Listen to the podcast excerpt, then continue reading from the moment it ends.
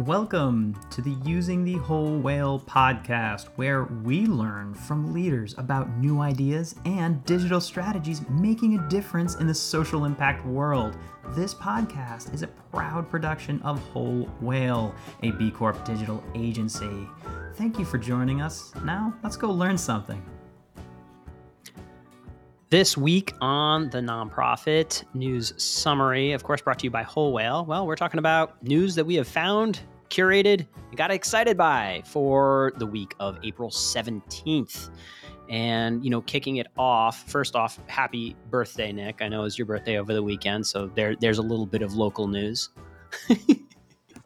Ah, thank you, George. very, very kind of you. Yes, had an exciting birthday celebrating in New York and New Jersey.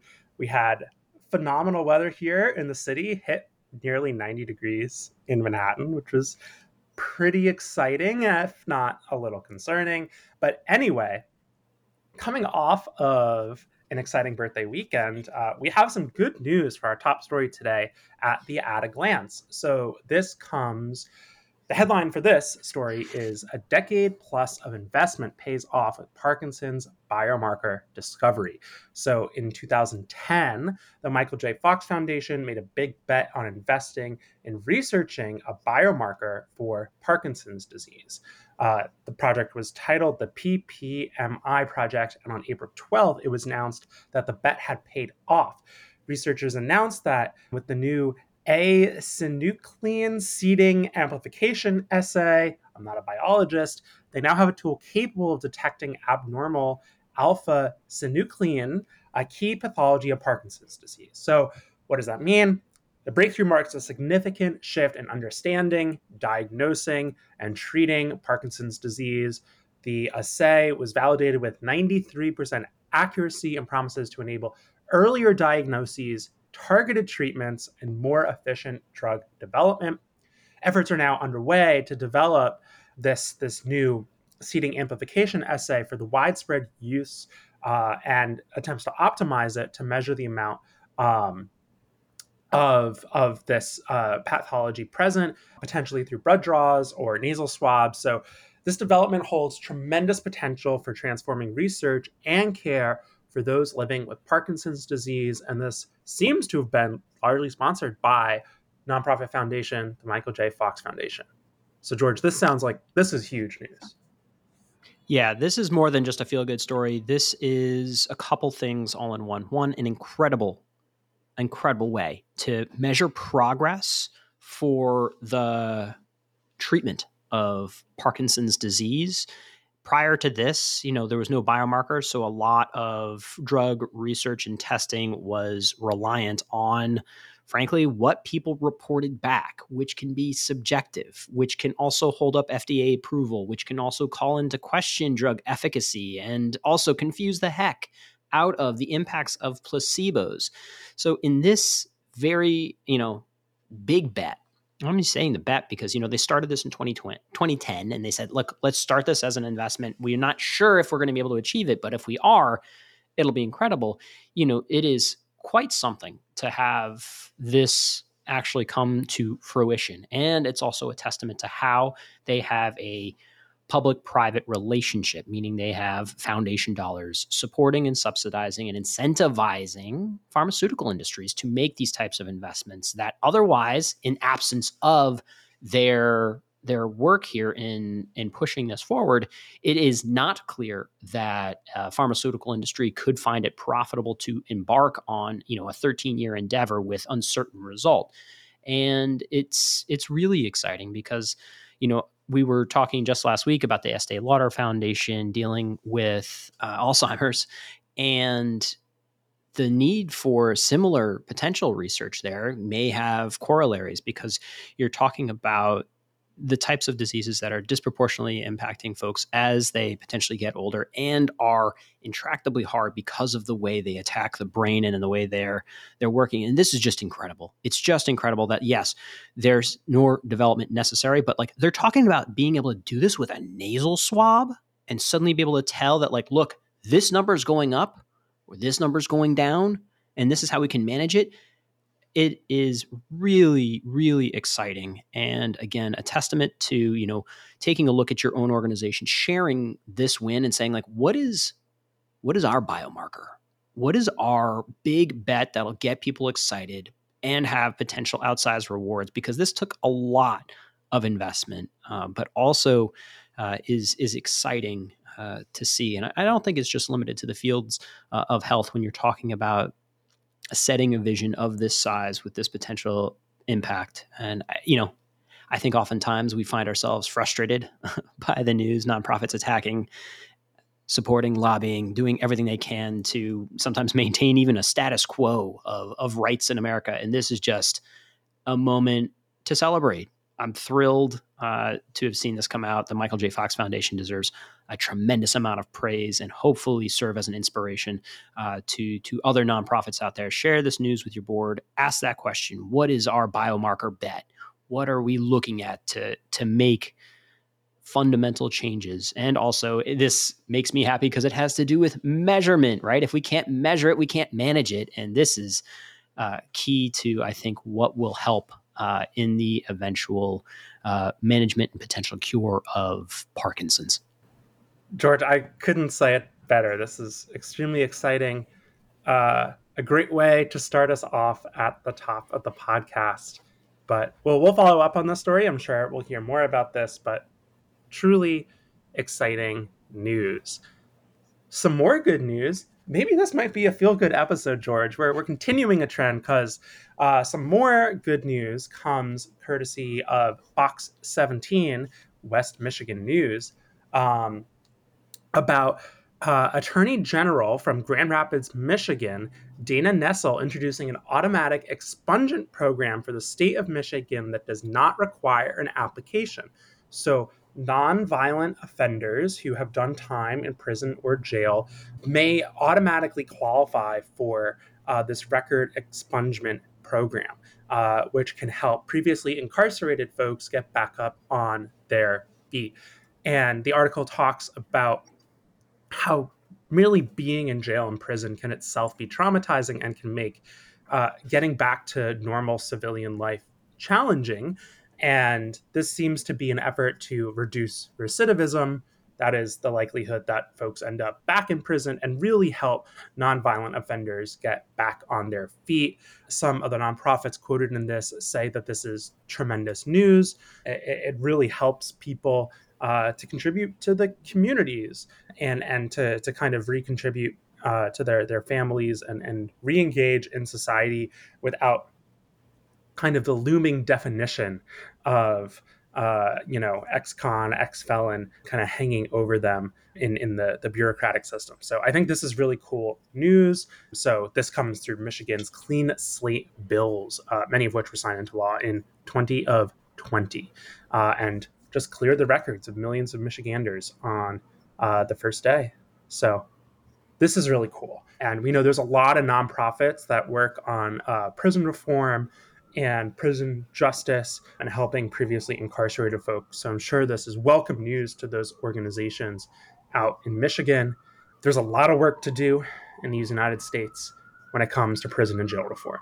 There's been some truly harrowing and horrifying stories over the past couple weeks about how we treat inmates and prisoners.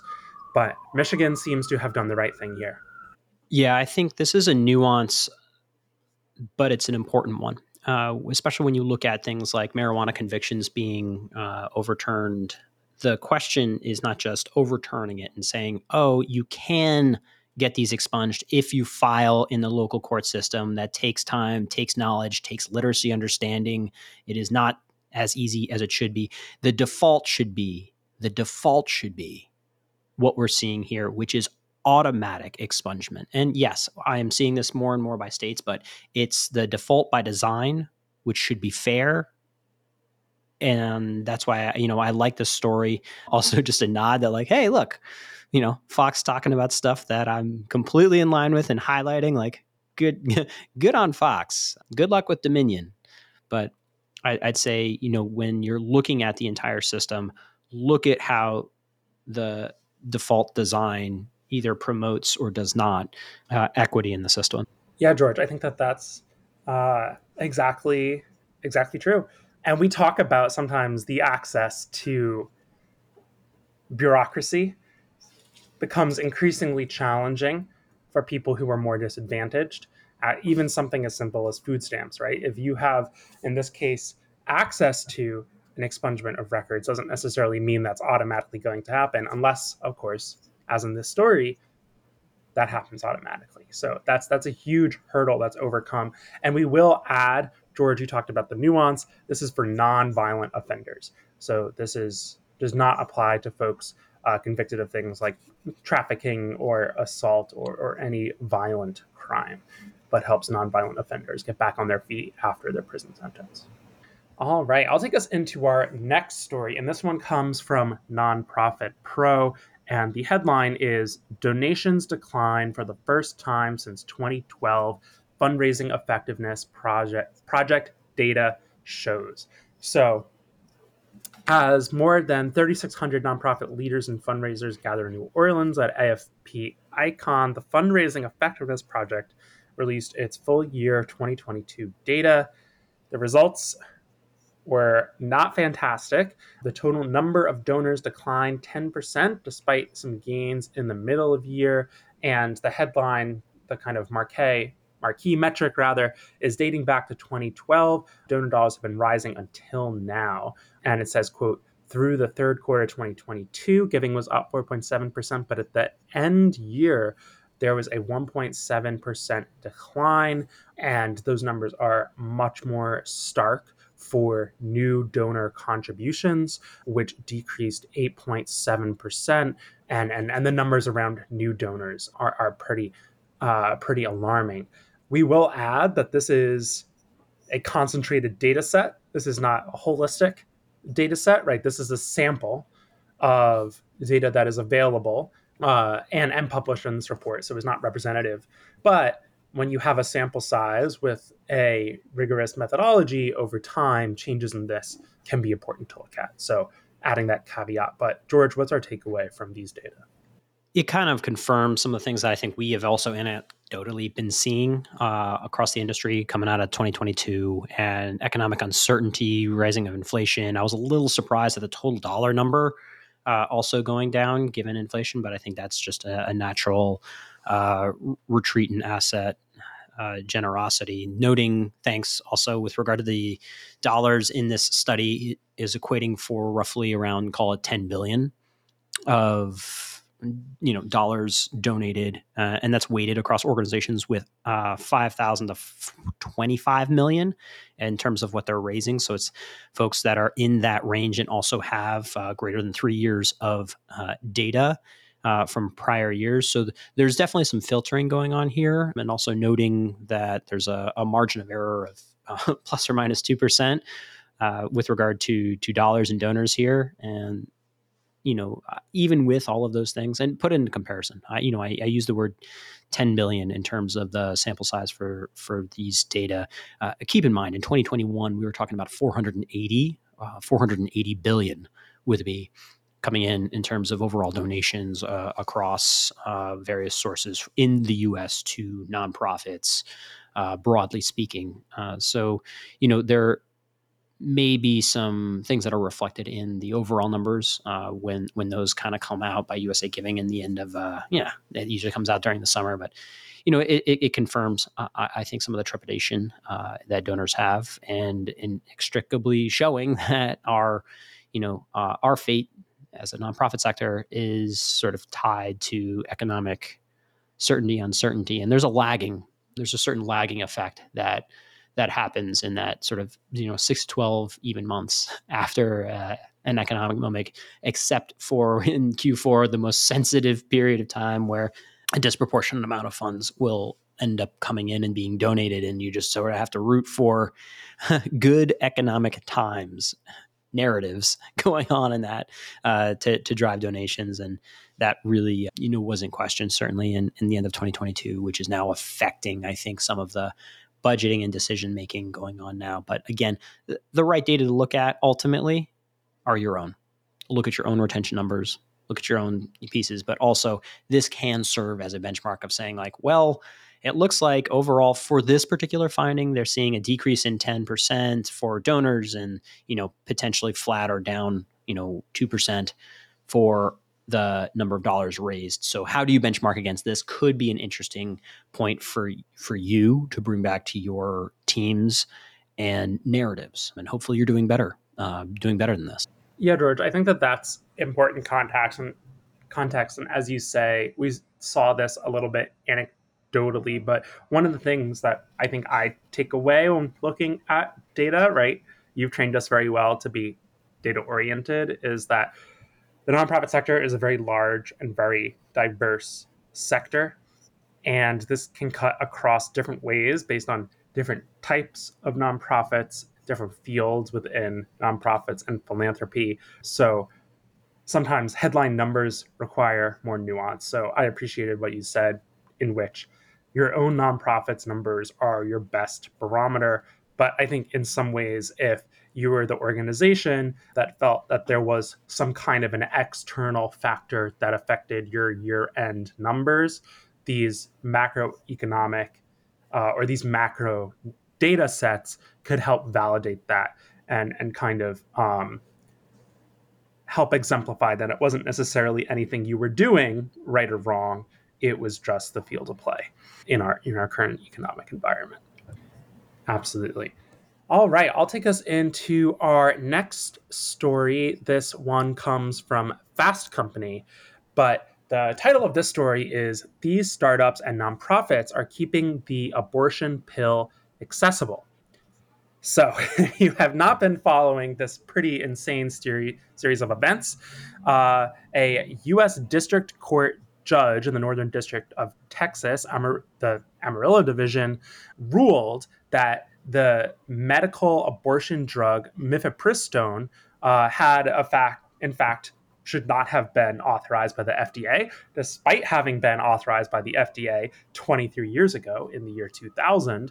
And through uh, medical access to abortion medication entirely uh, into the wind, created all sorts of legal chaos. Experts seem to suspect uh, that this will end up at the Supreme Court there were other rulings from uh, federal judges in Washington that contradicted this ruling. So, uh, short of Supreme Court intervention, we kind of have a little mini constitutional crisis. Uh, but this drug, along with another commonly used drug in the abortion, medical abortion regimen, misoprostol, uh, was together quote the Plan C protocol. These were drugs that you could take within week 10 of a pregnancy uh, to end that pregnancy for whatever reason. But this article states that there are nonprofit organizations that are stepping up to uh, provide access during this time. So, nonprofit Plan C offers an online directory directory of medication abortion by mail resources, including access to the European nonprofit Aid Access that sells overseas medicine, which you can order in the United States, which, according to the FDA, which doesn't explicitly endorse it, uh, does not explicitly prohibit it either. And this is something that that folks have been using over the course of time. But George, the whole situation's a mess kind of the legal status of this medication is a mess.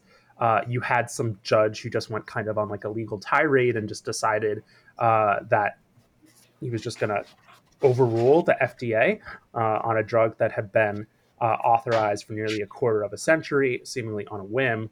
I think the takeaway here is that nonprofits and clever nonprofits uh, can be a lifeline for vital medical access when overzealous politicians try to legislate away rights to particular kinds of, of medicine or activist conservative judges in this case.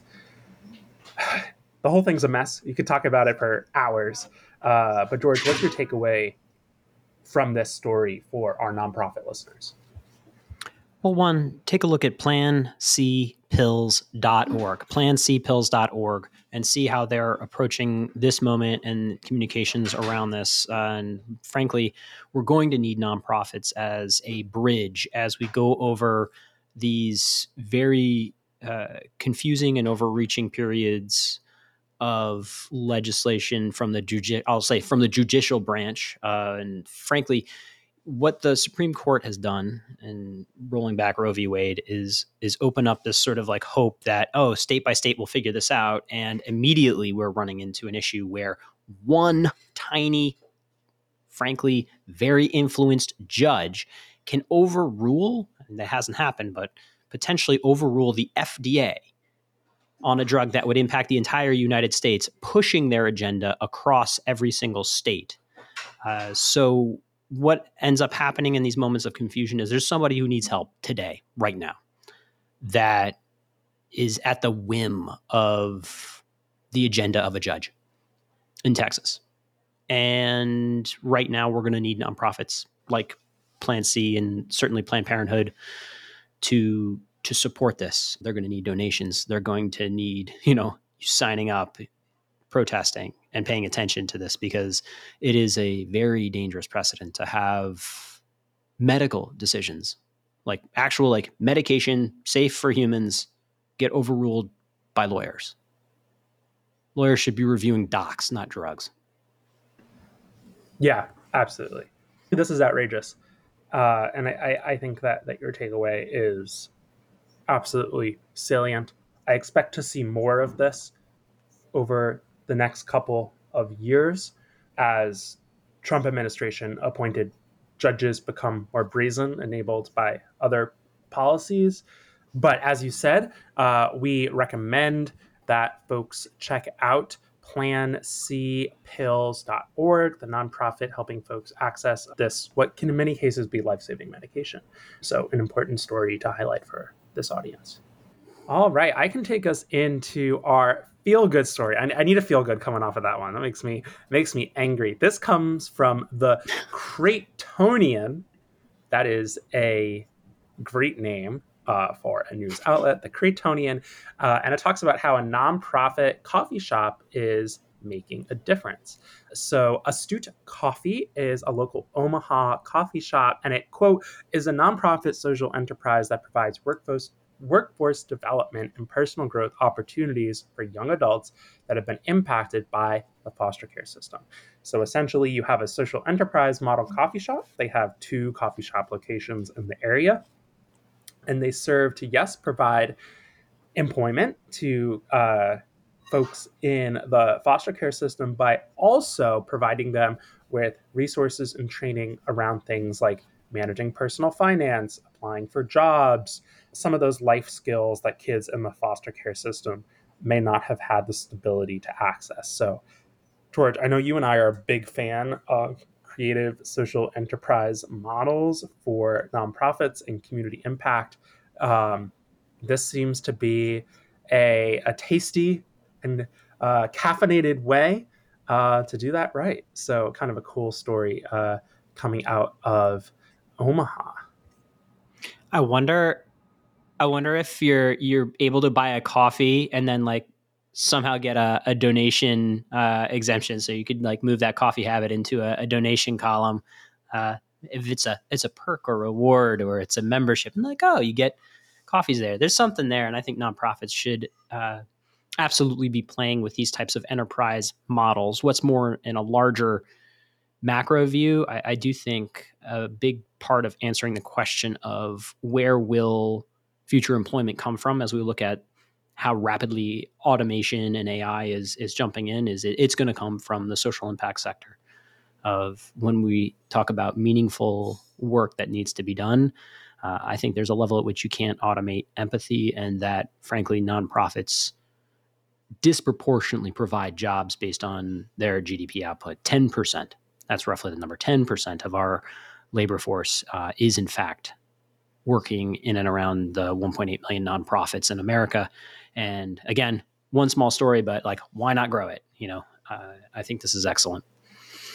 Uh, I have a couple questions though for you, for you, Nick. First, uh, this is more of a riddle for you to play. All right, what's extremely valuable, risky to give, hard to receive, and sometimes impossible to repair once it's broken? So this is a bit of a riddle. It's not a joke yet. Wait a second. extremely valuable, be... risky to give, hard to receive, sometimes impossible to repair. The answer, playing at home, the answer is trust. And that is why we're happy that we are a partner with Nonprofitist, a trusted network. See what I did there? a trusted network of nonprofit consultants. And they have over 4,000 nonprofits that are ongoingly using uh, that as a search and a starting point for finding experts across a range of things like accounting, finance, board development, uh, executive coaching, DEI work ad grants, web design, and more. So do check them out. Nonprofit.ist, nonprofitist. We love those folks. Okay. Now, actually, for the real question, this is super serious. So you didn't do so well on the riddle. Let's see how you do on this one. Why, Nick? Why did the nonprofit Umbrella Donor Thank You Program fail? Why did that Umbrella Donor Thank You Program fail? I don't know. Why did the Umbrella Donor Thank You Program fail? uh, it went over people's heads. Oh, brother. well, that's what you get for making it to the end. Thanks, as always, Nick. Thanks, George.